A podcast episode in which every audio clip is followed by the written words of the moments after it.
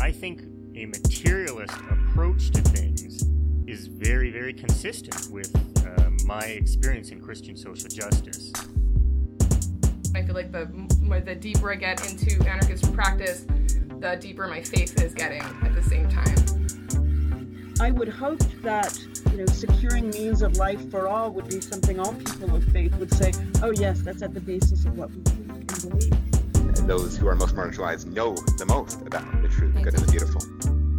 To me, it's less that I think building class solidarity is a bad thing, as much as it seems like if you don't attend to things like anti-black racism, um, that's always going to get in the way of building class solidarity. Actually, and when you go back, you find that a lot of uh, revolutionary grassroots participatory movements, the, the precursors to what you could call um, the barrio assemblies and these like you know grassroots neighborhood organizations. A lot of these were sponsored by the church.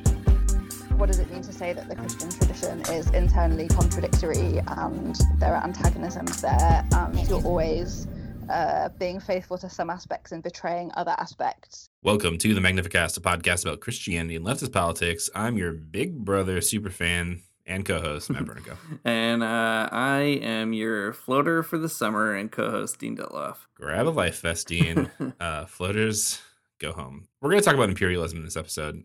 We're going to talk about imperialism and coups and uh, the rhetoric that Christians have developed around imperialism. But before we do, a new season of Big Brother just started. but first, hashtag but first. A new season of Big Brother just started, and we gotta talk about it. Dean, um, American Big Brother, United States Big Brother, it's always contentious. It's, it's not as good as Canadian Big Brother. We all know this. Who are your faves? Uh, who do you want to see win? All right, dang, yeah, this is uh, content that I'm sure appeals to our entire pool of listeners, but uh, I'm here for it. this is our podcast, and guess what? You're listening to it, um, so you're just gonna have to deal with it. I think. Uh, all right, my favorite right now is a guy named Michael. He rules. He's yep. a lawyer. Um, he seems very kind uh, and also very smart, and that's what you want in a good Big Brother fave. I agree. Michael's my fave. Um, he's also my wife's fave. He's on my fantasy Big Brother team, which is great. Um, great for me. The thing about Michael that's good is that um, he got singled out really quick at the very beginning because he was a super fan. but then he mm-hmm. won the power of veto, and then um, he did pretty well in this competition that they did on Thursday. So things are looking good. I like Michael a lot. I also like um, uh, there's a guy named Monty who's really great, and um, there's a football coach who I don't like, but I kind of am secretly rooting for. And his name is Pooch. And uh, listen, I think that they're going to go pretty far in the game. I think you're probably right. You know, all right, if you've never watched Big Brother, um, you are missing out. That's what I'm going to say. And we are going to get to imperialism for sure in a minute.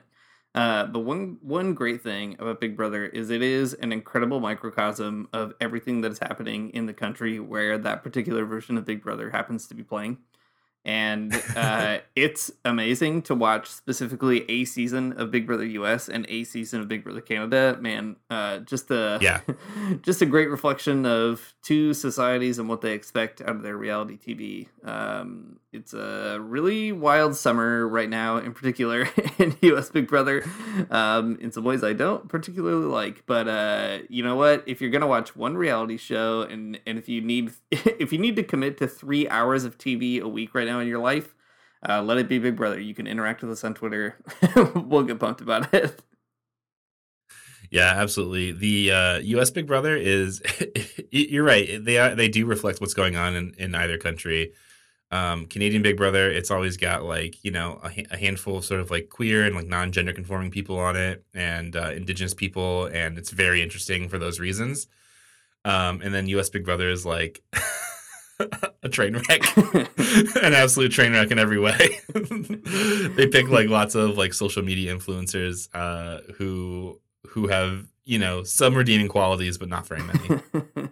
yeah, it's a bit of a mess. Um, it's a mess, but I do love it. Um, I don't, you know, it, the reason I got into Big Brother was because of uh, my wife, who was my girlfriend at the time. She was really into it, and I was like too good for reality TV. And I said, yeah. I'm never gonna watch this show.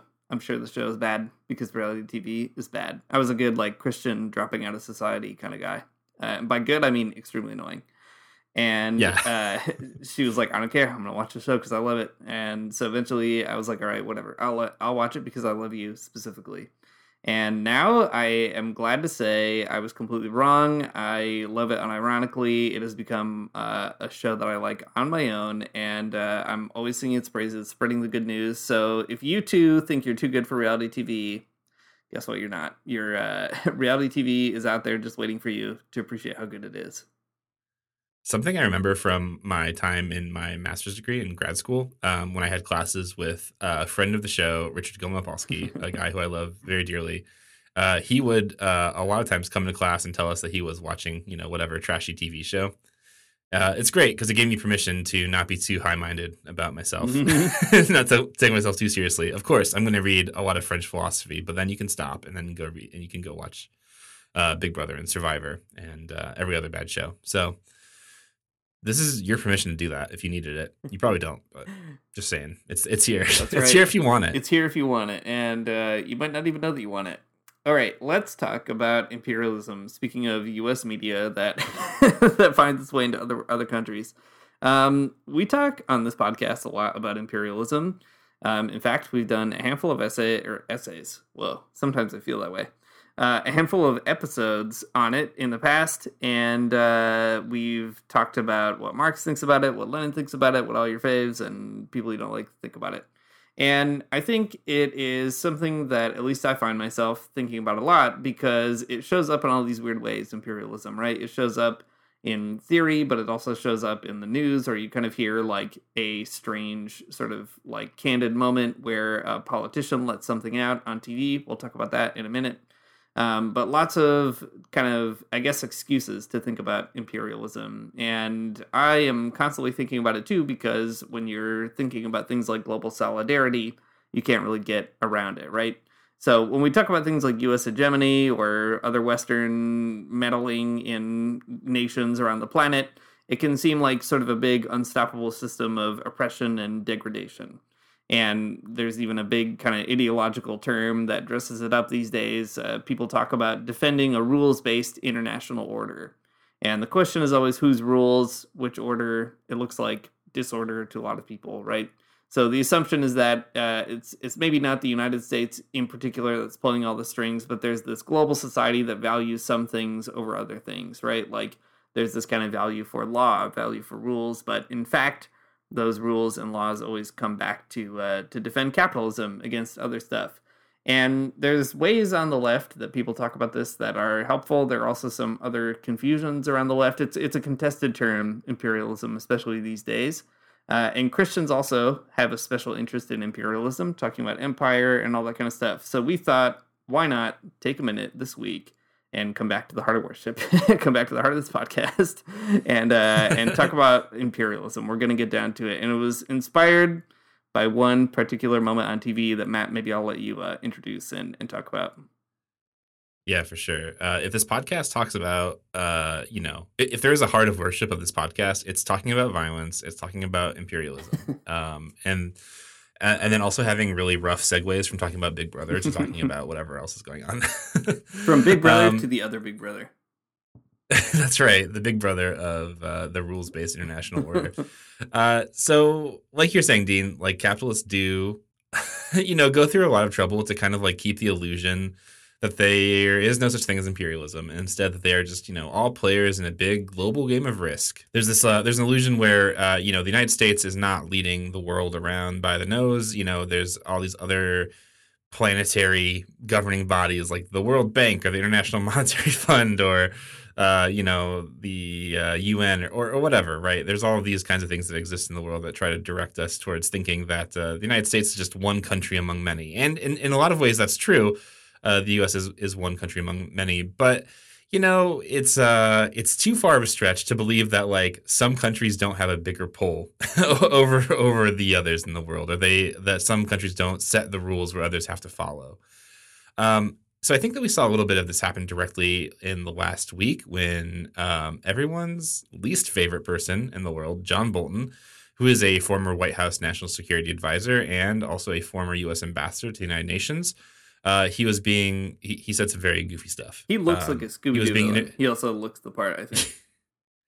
He does. He has a big mustache, and uh, I think probably spends most of his day sitting in a big chair, petting his cat, thinking about how he's going to overthrow. I don't know. But he's like you, Lula in Brazil or whatever. Yeah, you, you take off the big gorilla mask at the end, and there he is, John Bolton, the guy with glasses and big mustache, who looks like a like he should be I don't know wandering around the amusement park. yeah, that's right.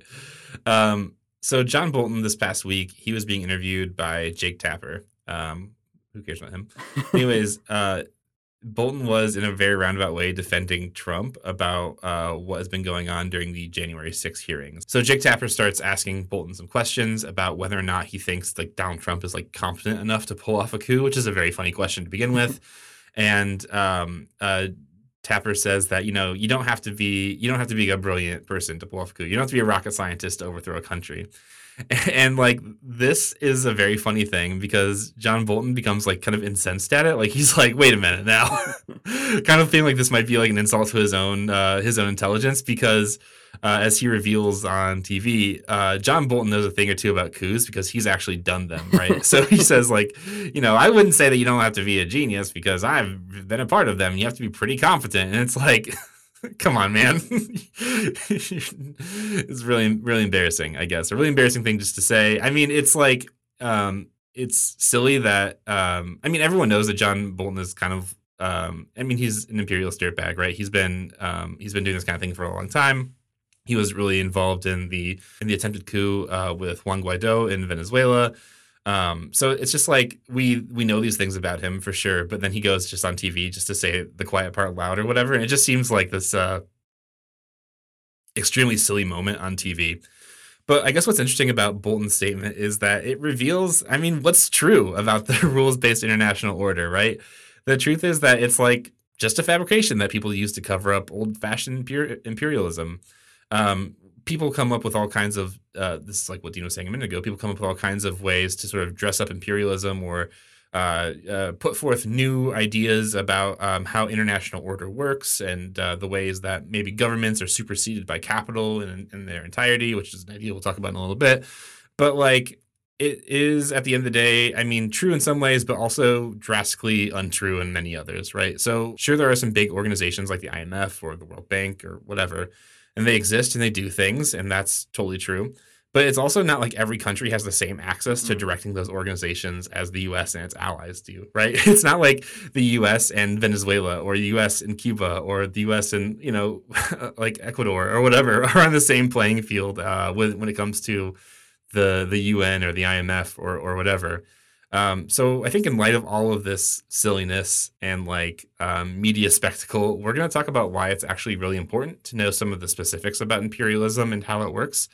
And we're also going to kind of give some special space in this episode to talk about the ways that Christians have understood and like failed to understand imperialism and maybe like why it really matters that we understand it in more of a like a rigorous way rather than just sort of a rhetorically powerful way. Yeah, exactly. And I think to one thing that maybe we can add in this episode that we haven't talked about as much in other episodes, although we have kind of addressed obliquely, is really drilling into that idea of the rules based international order. What does it mean to use that kind of phrase in a world where the rules the game is rigged, right? Like the order is is very obvious kind of who benefits from it and the rules that apply in some countries don't apply in many others. So I think uh, it'll help us to maybe work backwards into this into some of the theory here, starting with things like John Bolton, um, and maybe I'll I'll pick a couple couple of other examples too. Uh, the thing I always like to say, and what I used to say in a handful of like settings and stuff like that when we talk about imperialism is that you can have all the theory and you should have the theory, but it helps to have really specific examples, like to look at particular countries. And there are lots of historical examples, um, some extremely obvious and egregious, right? Like the US funding the Contras, fighting the Sandinistas in Nicaragua or whatever, or um, you know, Richard Nixon famously saying that after Allende was elected in Chile, that he wanted to make the economy scream with uh, sanctions. You know, there's these really transparent mm-hmm. kind of ways that uh, that coups and and uh, that kind of thing, that kind of imperialism is really on the nose. But these days, one thing that is true is uh, that you you can't seem to do that as directly, or at least it's not done as publicly And that gives the illusion that it's kind of not done at all, that this was a 20th century, a 19th century strategy of engaging in other countries by bullying them around more directly. But now, you know, imperialism is either more sophisticated or it's kind of like we don't really have imperialism anymore. We have soft power, you know, Right. that's like a little gentler or something like that. Maybe still bad, but um, not the same. And I think it's important when we see examples like John Bolton saying something on TV like, oh no, I've been part of a coup, uh, to then remind ourselves that actually there is a whole sort of uh, theory among real political actors who have more power than most of us that uh, we are not out of the woods with those kinds of tactics. And uh, so I think a lot about Bolton. Um, for people who maybe haven't followed Bolton, and why would you? Congratulations. Um, he, as Matt said, was uh, working in the Trump administration, and um, he was hired on in the middle of the administration. I forget which year, but he wasn't there in the very beginning. He was brought in, and he uh, Right. he had a history already of doing a lot of dirty international politics stuff in the past uh, in Reagan's administration.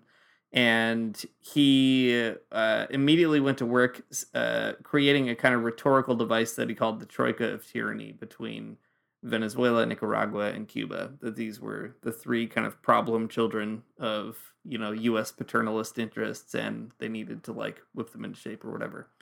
And uh, there's a whole Canadian piece of this too. Um, John Bolton found a super willing ally in Chrystia Freeland, in particular, who was not exactly his counterpart in Canada, but like effectively, I guess, because the Canadian government is just different. But basically, yes. So there's kind of a lot of spillover effects. So you have John Bolton running around doing these things, right? Trying to like whip up a frenzy around these countries. Um, and in the case of Venezuela, uh, doing this bizarre strategy around Juan Guaido. If you ever want to read something really weird, um, Bolton put out a book about his time in the White House, and uh, it is very funny and like an extremely unreliable narrator. So, you know, take it all with a grain of salt. But there's a great chapter in it about Venezuela and you have to really read between the lines. Like Bolton is convinced that Cuba is like pulling all the strings in Venezuela as though they're the Soviet Union, kind of like out there with their spies, like you know, thwarting the U.S. at every turn.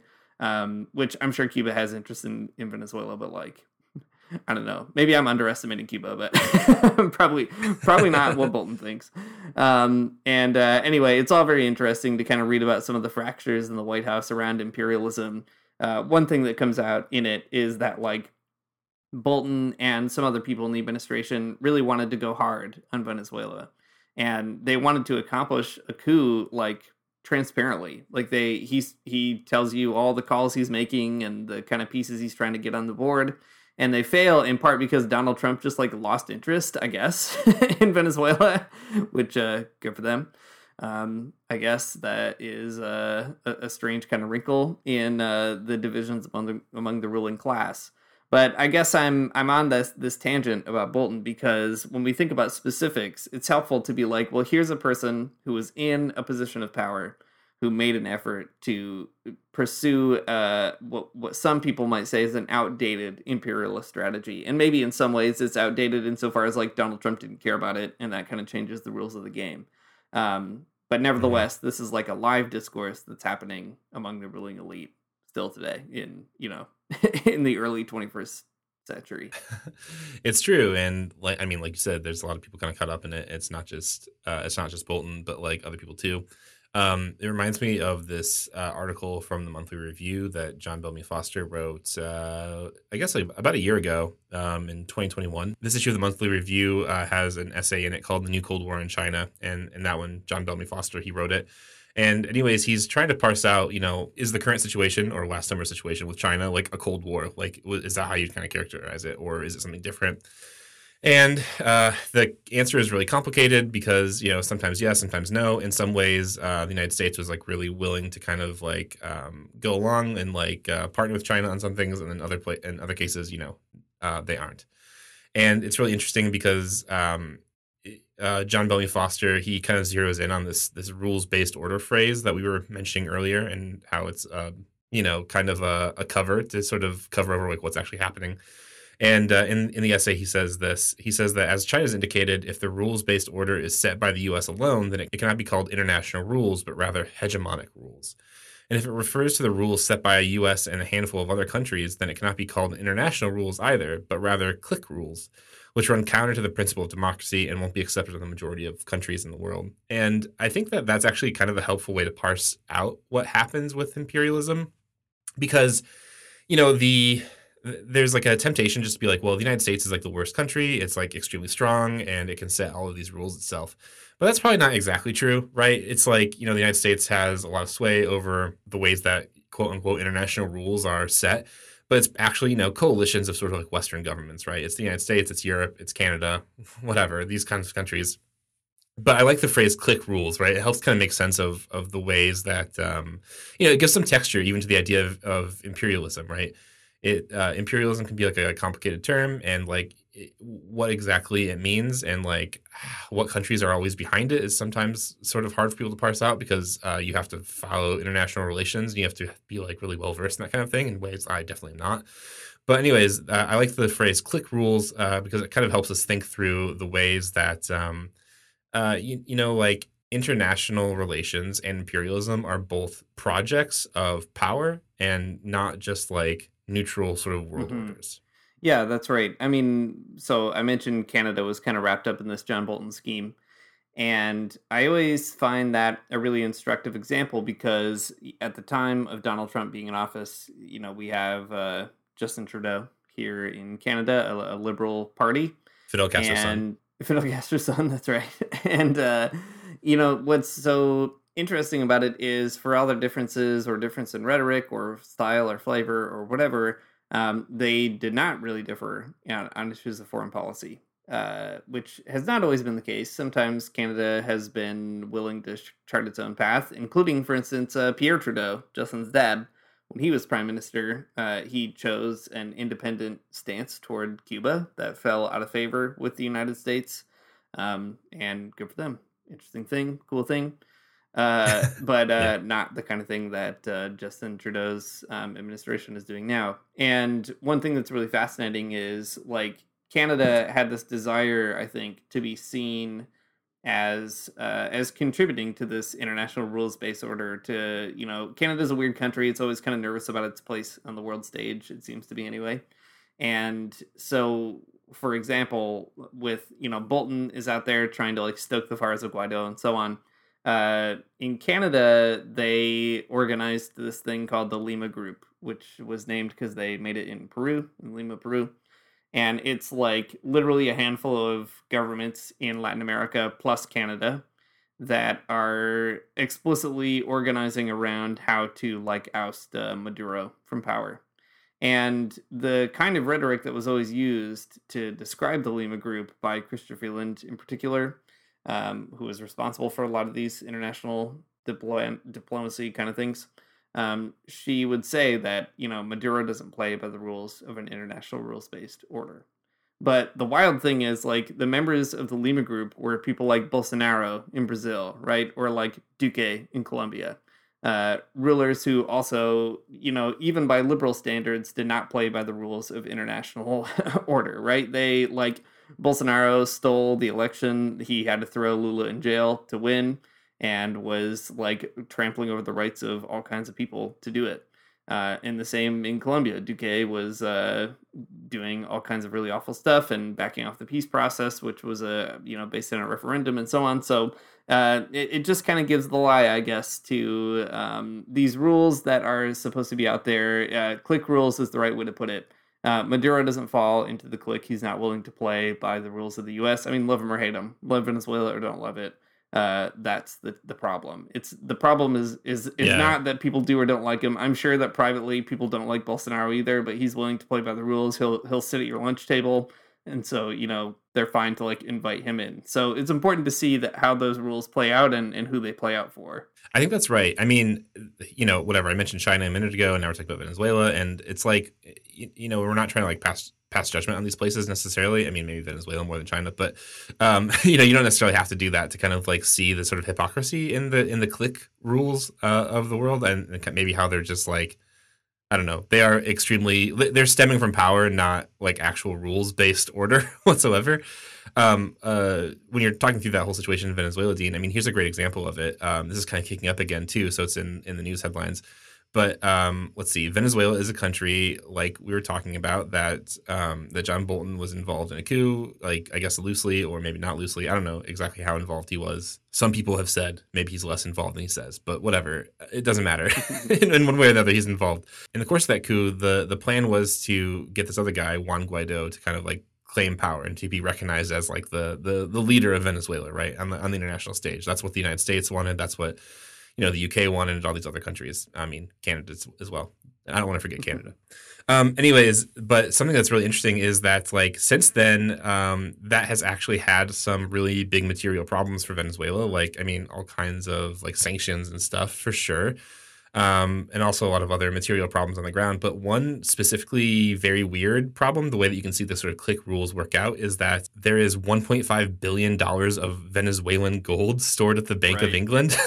and and the the drama here is that um, because of the dire financial straits of Venezuela, um, Maduro wants the 1.5 billion dollars of gold, which I think makes a lot of sense.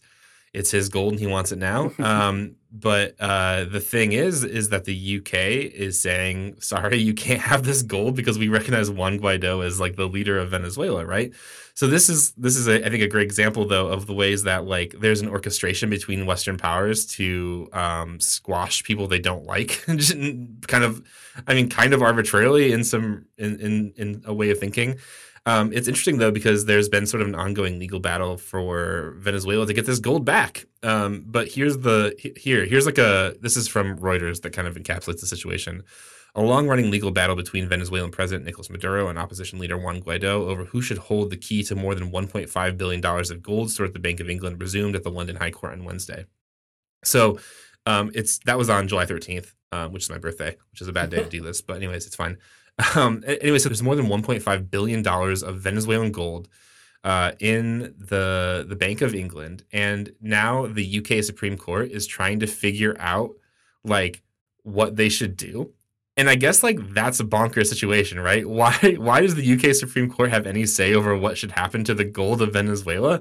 It's just like this completely strange um, discussion. Like I don't know if if Dean you gave me ten dollars and all of a sudden I said like sorry that's not your money anymore or whatever. I don't know. It's in my pocket so I can decide whether or not you get it back. I don't know. That would not make any sense. That's like some real uh, some real childish kind of stuff. Anyways, it, it's a great example though of how the how the clique Yeah. works. Uh, some countries have uh, have access to the like the inner rules of of the clique of international order, and some do not. Yeah, there's a lot of other weird things to that too. Like uh, one court at some point, uh, the details are lost to me now, but a court in the UK had ruled that uh, the gold probably did belong to Maduro, or at least like Maduro was the sort of constitutionally elected leader. Um, but there was a recognition that the foreign policy of the government did not think that, and so there was this bizarre discrepancy between like the legal definition of ownership and like the political situation involved. So uh, yeah, I don't know. The whole thing is a mess, but it's it's a an illustrative example of uh, why these things are messes, right? Um, maybe to just pick one last example, we can move into some other stuff. But uh, the New York Times recently put out that article about Haiti that was going around, and um, if you haven't read it, I forget the title of it right now, but it's I don't know. Google New York Times and Haiti. I'm sure you'll find it. It was everywhere you know, it was like a story about Haiti. Why is Haiti a, a kind of impoverished nation? And it takes a long historical view. And there are people have said there's all kinds of problems with it, and that is true. But uh, it does rightly contextualize the recent history of Haiti in kind of, um, you know, against the backdrop of like the interests of the United States, Canada, and France in particular, and and also the UN, I guess. And um, there's a pretty striking revelation in it where uh, I believe it's the French ambassador admits that one reason, one motivation for the coup, which he does describe as a coup in Haiti against Aristide in 2004, was that Aristide was asking France to pay back the money that it took from Haiti when Haiti liberated itself in their um, their rebellion and uh, you know adjusted for inflation and today's currency and so on, it would have been a lot of money. So Aristide was like, "We're poor because we all the all of our like initial kind of uh, finance and, and economic base was sucked out right away, and then we never recovered, and uh, we want it back." And the that was a dangerous thing for France to hear because guess what? Haiti's not the only place that probably wants money back from France, and uh, so that was like cited as a, a direct sort of cause of uh, Aristide getting removed in 2004 by a, a coalition of the U.S., Canada, France, and the UN. So I think it's just important to kind of recognize that. I, I think because we don't have Ronald Reagan running around doing whatever he's doing in Latin America and things are a little stickier now or something like that, there can be this temptation to assume that imperialism is over, and uh, it's important not to do that, not to assume that. So we've got China, Venezuela, Haiti, just to name a few examples. I mean, there's a bunch of others that we kind of talk about as well. I mean, Bolivia underwent a coup Right. as well. That was, uh, you know, not uh, organically grown, I would say. so, I mean, there's there's tons of tons of stuff going on, but I think the the point's pretty clear, right? That there are there is a there is an international order, but it is more like um, it's more like bullies at a high school lunch table than it is uh, adults doing global politics or something. We we need an adult. we do need an adult in the world, uh, and it's not the UN. I guess I, maybe the UN is the adult in, in the world, but uh, but the United States does not listen to them. So I guess what does it matter, anyways? So there's this sort of like global order that's run by uh, a handful of like countries that do imperialist stuff, and we don't like it. That's all very clear at this point. I think we this is well well trod ground on this podcast.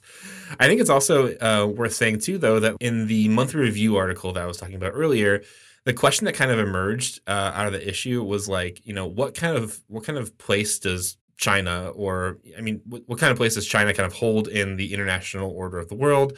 Now that it's sort of like um, it has quite a bit of internet uh, of economic power over like the whole supply chain. you know, like there's a there's a lot of ways that China exerts power uh, now in in ways that it hadn't in the past, right? Um, so a word that people use to kind of talk about this a little bit is is uh, is the the phrase multipolar world, right? And this is an important phrase kind of moving forward because I mean it, it's probably true about China, but it's also true in different ways about other you know big countries too.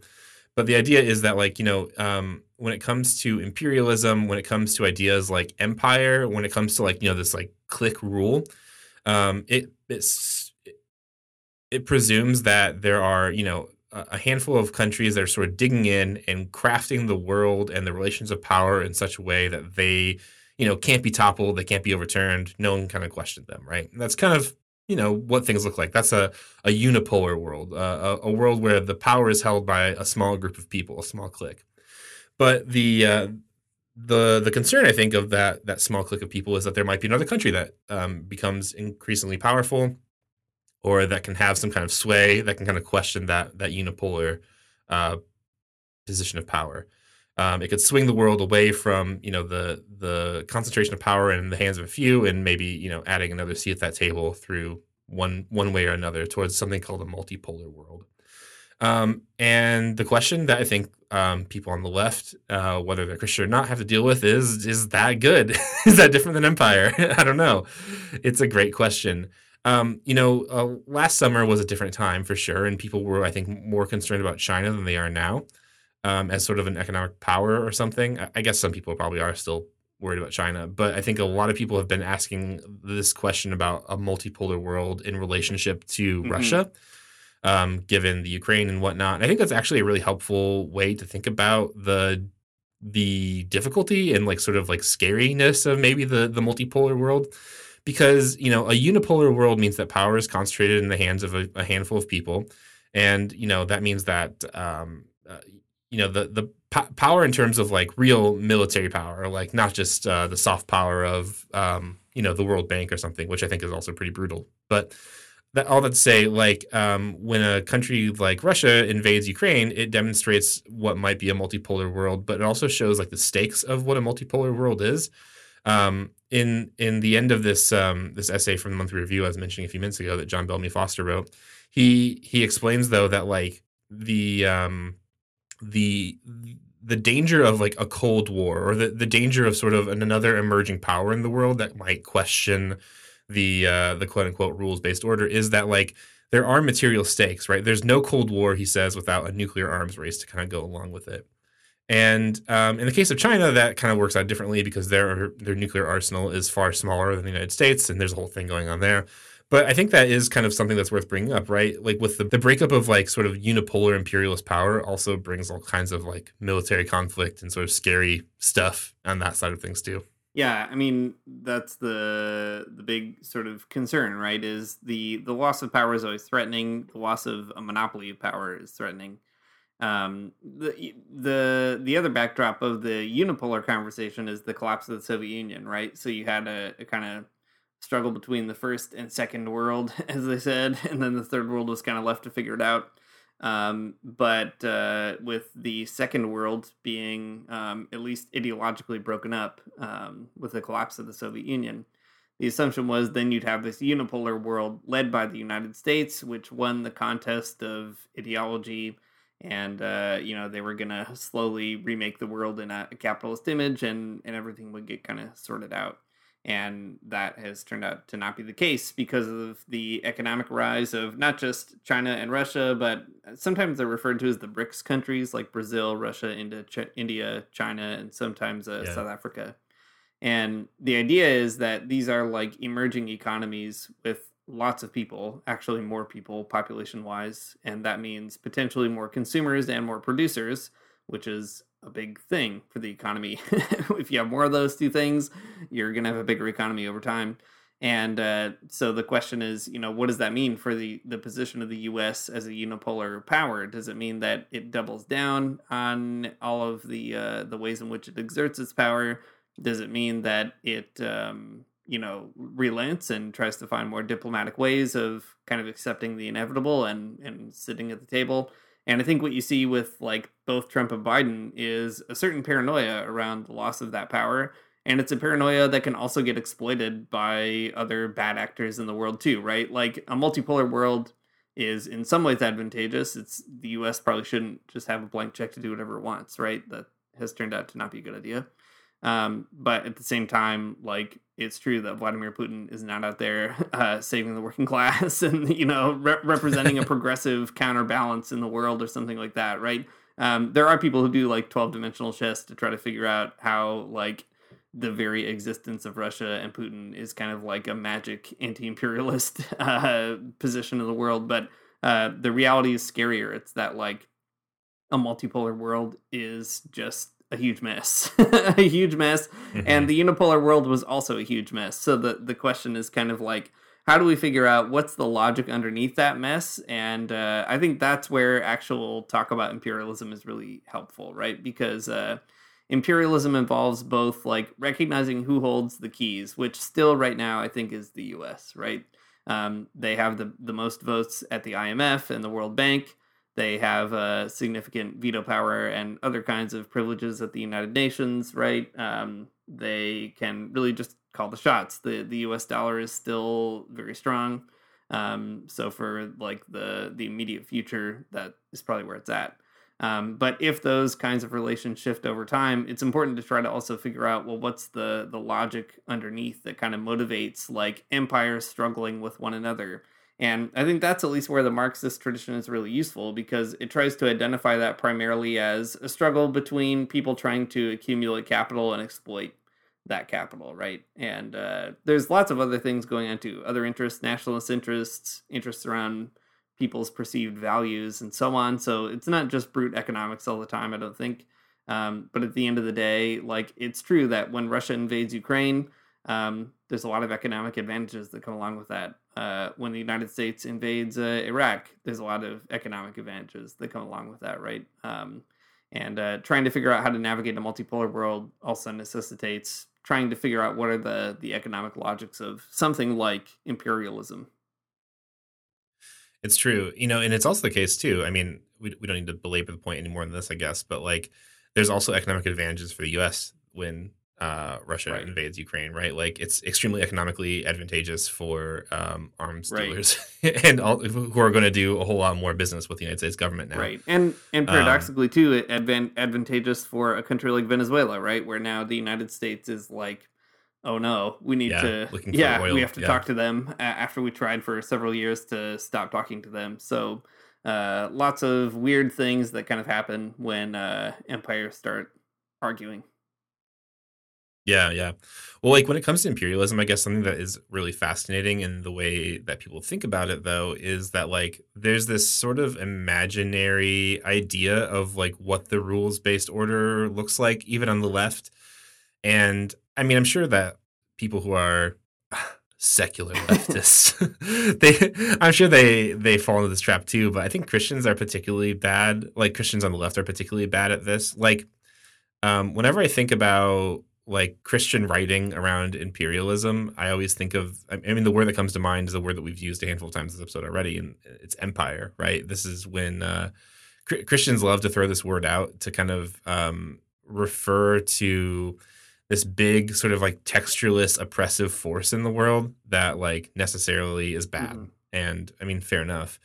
But I think uh, you know you get you bit you get big end of history vibes from it, right? That um, that empire is this thing that exists in the world, um, and you know we'll use that phrase to critique it, um, and we'll say that we need to kind of stand against it. But um, you miss all of the nuance that we've been talking about when you do that, right? the Chri- Christians are, I think, good at employing like uh, rhetorically radical uh, phrases like empire and and kind of using them to critique uh, the the existing order, but they're really bad, I think, at understanding. I mean, maybe like what's actually happening within uh, the the systems that create empire in the first place. Yeah, I think this is also why I guess it's important to this, this is why it's important to understand like why uh, Venezuela or China or other countries are in the situations they're in, in in particular ways. And again, it's it's not to necessarily endorse every country that's having a problem or on the wrong side of imperialism or whatever. As as we always say, say what you will about China. Uh, but it is to to Right. say, you know, um, these things are very complicated, and if you can't figure out how they're complicated, you also are going to have a really hard time figuring out how to resist uh, the the ways that empire is conscripting you into its purposes. Right. That that's the big Christian worry is that Christians are giving over their faith in Christ or their faithfulness to Christ to um, a faithfulness to empire, and I think that is a good worry. Um, but it is totally. but empire isn't just like a competing idol like it's a thing you know like weirdly enough uh dorothy day who i think i always have a complicated relationship to she is somebody who i think could kind of thread the needle okay and i don't know if that comes from like her experience with marxists and, and others but uh she was a person who I think could recognize there's a spirit of empire, and also the United States wants to destroy Nicaragua, right? Like, uh, it's important to like see those things together and try to figure out why, um, because that also changes the way that you relate to it. Like, if empire is just a spooky spiritual force that's out there, um, made up of bad actors being bad people who like don't have the gospel in their heart or whatever, and they're trying to get the gospel out of your heart then you're always going to necessarily end up on kind of a pious solution, whether it's like organizing the perfect community that you can live in and kind of remain pure, or making sure that you make all the right consumer choices or whatever it might be, or, or you go to church enough or, or whatever.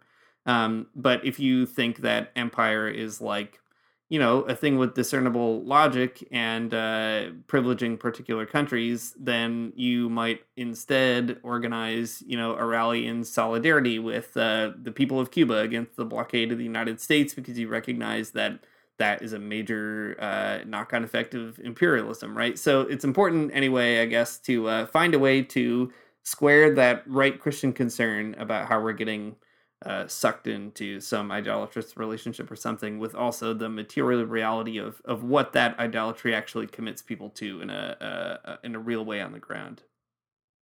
Yeah, I think that's actually a really important point because, uh, you know, okay, Chri- Christians on the left who write about empire or something um, along those lines, at least, I think that like you know they're they're doing something good. I think it's great to mobilize your faith as and, and like find ways to sort of activate your faith tradition to make you think about the world in a different way. I think that's Yeah. absolutely great. No argument here. But also there's like a way though that sometimes it can be self-defeating. Um maybe in a lot of the ways you just said. And anyways, it makes me think of this um there's a theologian named Walter Brueggemann who people know or they don't know. I don't know. I don't know who people know or not. Anyways, he- uh, he wrote something called uh Journey to the Common Good, where he talks a little bit about this like um, this idea of empire and this this way that I think is like both interesting and also problematic um, in maybe a few different ways. But anyways, he's like in in in the in the bit here, he's like talking about the ways that the the Israelites already sort of a, a, a difficult thing to kind of jump into, but he's a theologian, I guess. So he's talking about the Israelites and how you know they they were de- delivered out of slavery, delivered away from Egypt and from Pharaoh and all this kind of stuff, right? There's like this like this very liberative story in Exodus, and we all know it and love it, and it's great. Um, but then there's like this this interesting turn. This is a thing that I think a lot of sort of Christians on the left point out. And in fact, I think we've done this podcast before. But there's this turn where the people of Israel end up sort of like succumbing to the story of empire, like after having been delivered from it. Right? Um, you, you get it throughout the Old Testament in different ways.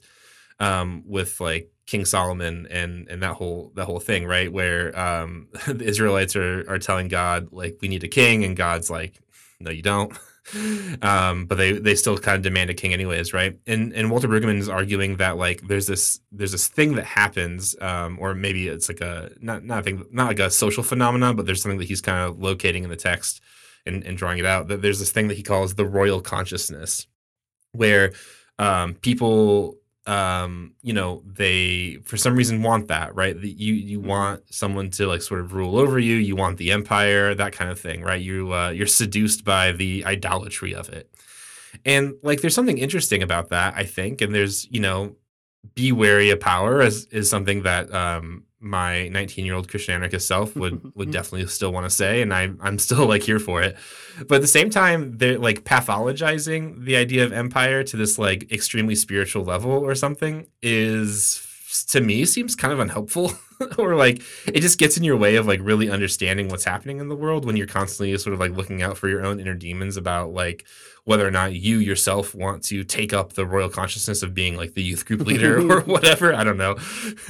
um, Christians, you know, um, um, if nothing else, are extremely good at pathologizing things. They ought not to pathologize. Um, but y- y- I guess what I'm trying to say is that uh, is is that there's a sense in which like understanding empire as like a theological category or concept is like sometimes helpful and sometimes powerful but if you overestimate it if you over approximate that and like um, turn it into like an intrusive thought that you have uh, it com- becomes very bad i guess like anything. Yeah I, I think it's also just that's what it comes down to right? Does does the christian commitment to think through empire as a category does it deepen your engagement with the material world and like the complexities of it in a way that can really become a, a motor to engage those or does it pull you out of them right? Does it become a substitute for engaging them? And i think that's the big question. Like for me i still think there's a lot of value in saying like christianity has this anti-imperialist pulse right? It, it centers around all kinds of um, ancient anti-imperialist themes for sure but also in a contemporary way like if you care for the poor or, or solidarity it's it, you tug on enough enough threads you're going to find yourself thinking about big geopolitical problems and uh, trying to figure out is there something you can do about those um, something you can do to help people who are doing something about those right? Uh, but again if you're kind of like if your imagination um, gets too too big if you get lost in the imaginative symbolism of empire which you know there are people whose whole careers are based on that like uh big pastors like brian Zahnd or whatever who the the, the kind of shtick is like pointing out that empire you know the republicans and the democrats are both part of it and the key is to kind of uh, drop out right? Um, it's true like we should drop out of empire but we should do it in a way that like says how to do that or like understands uh, how you might do that and uh, also understands that that's not going to happen in your lifetime in a material way like you're you're stuck in it. Um, and i think that's also important too to then go find maybe christian voices that do pull those things together. Like one thing i've learned a lot from liberation theology i think is that uh, there are ways of doing this. There are ways of saying there's a spiritual opposition to empire and that empire too has this kind of spirit to it right? It's like there's something kind of spooky about it. There's a kind of like negative holy ghost thing about it or something an, an antichrist uh, involved. I, I think like i'm i get it. I, it's it's a vibe and it's real for sure Um, but uh, that recognition should uh, sort of lead you to identify well, what are the particular mechanisms that by which that kind of spooky antichrist spirit is reorganizing the world in an evil way, right? That's like when you see like Camilo Torres in Colombia. Uh, he's a guy who was also a sociologist and spent a lot of time trying to figure out why is it that Colombia's economy is dependent on the United States, right? Or like um, people like uh, Juan Segundo doing all kinds of work to figure out like what are the U.S. interests involved in a country like Chile and why. Like, uh, it's important to to do that kind of more boring work sometimes um, in order to actually make the Christian commitment make sense in like a meaningful way. Yeah, I think that's right, and you know that's like what I really admire about people like Jim Hodgson, Yeah. or you know people that do that type of like solidarity work with the United Church, or even like development and peace. I mean, the you know the the work that you do, Dean, I think is really cool for that reason because you know out of that sense of wanting to resist empire, right, and to not be idolatrous, and to like take the the call toward uh, you know the the social call that Christianity gives you seriously, right. In, in order to do all of that, like you have to kind of learn about other people's struggles and kind of figure out the ways that you are complicit, for better for worse, than them. I don't know. I mean, I, I'm not Canadian um, for sure, and I'm not Catholic either. But you know, I've I've seen like the stuff that the development piece of, has written about mining in other countries and like the ways that it's negatively impacted those communities, and it's like, uh, you know, I have to think like those are those are struggles like I have to necessarily be involved in, or at least I have to be kind of aware of because you know Mhm. I'm I'm implicated whether I like it or not. So I mean, at least Christianity gives you that. Um, when, when it mobilizes the language of, of empire, it, it can push you in that direction. I think that's a good impulse to follow. Yeah, I think so too. And maybe that's what it comes down to for me anyway. Like, uh, uh, what I've appreciated most about development and peace in particular is is what you're pulling out. Like the the real kind of root of the way that we work is through those partnerships, relationships with people in other parts of the world who are caring for the poor. And uh, a lot of the mining stuff comes from like partners who are like, okay, you guys live in Canada um, you know, one thing that would really help us out is if you could do something about Canadian mining, because that is what is messing us up down here.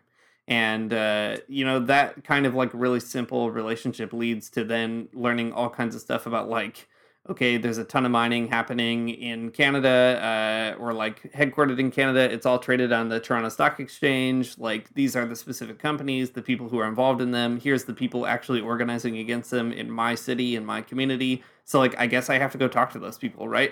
like, uh, it, that kind of uh, initial Christian solidarity or moment of connection uh, leads you to some really complex kinds of organizing, some really complex studying. Like, I've learned more about whatever tailing ponds and how the the stock market works in Canada than I guess I ever expected to. But it's because like I want to be accountable to those people who are on the other end of empire in a different part of the world, right? Otherwise, like how can you say in good conscience that you're in solidarity with them? And it requires being committed to figuring out the nitty gritty of all that stuff. So I think like in Canada, mining is one of those big things, right? I think in the U.S. there's lots of other things too. Uh, the arms industry, like you were saying earlier, Matt, that's like a huge one. I mean, how do Christians figure out all the uh, the interconnections of the arms industry and capital, and and how do people resist it? There, there's a long, proud Christian tradition of resisting that in some pretty important and uh, performative and effective ways. But you know, it it it takes like being willing to uh, to map it all out to be like I want to know specifically what the empire is up to so that I can resist it in a meaningful way.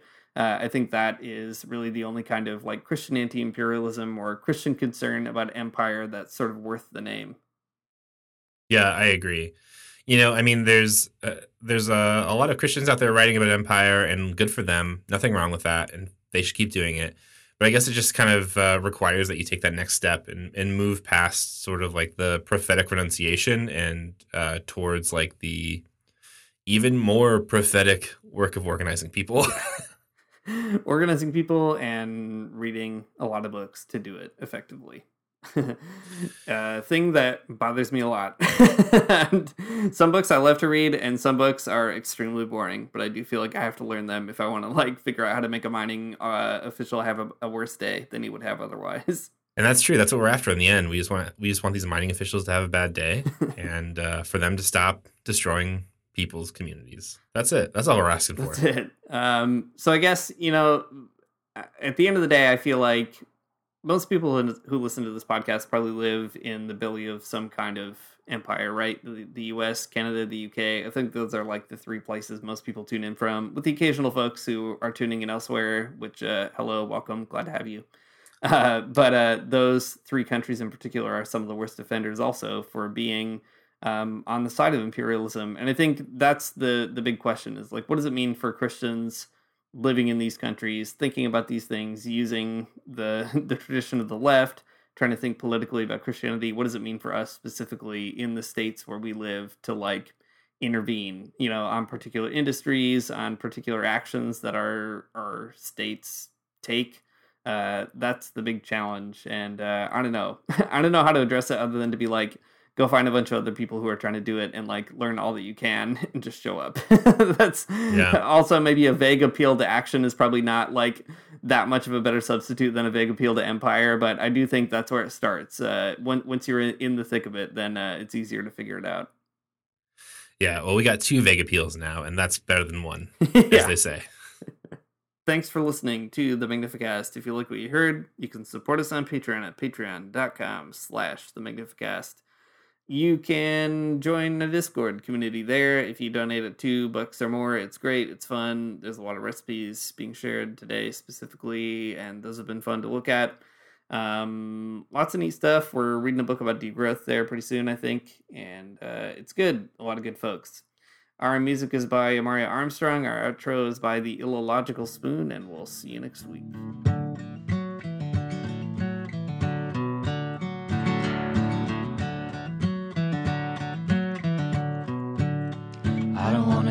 Church in the morning, church in the morning, souls alive. Heaven come to earth and there won't be no church. We'll meet down by the riverside. There we'll swim with all creation. Never get tired, never bored. Don't worry, someday there'll be no dam between us and our Lord.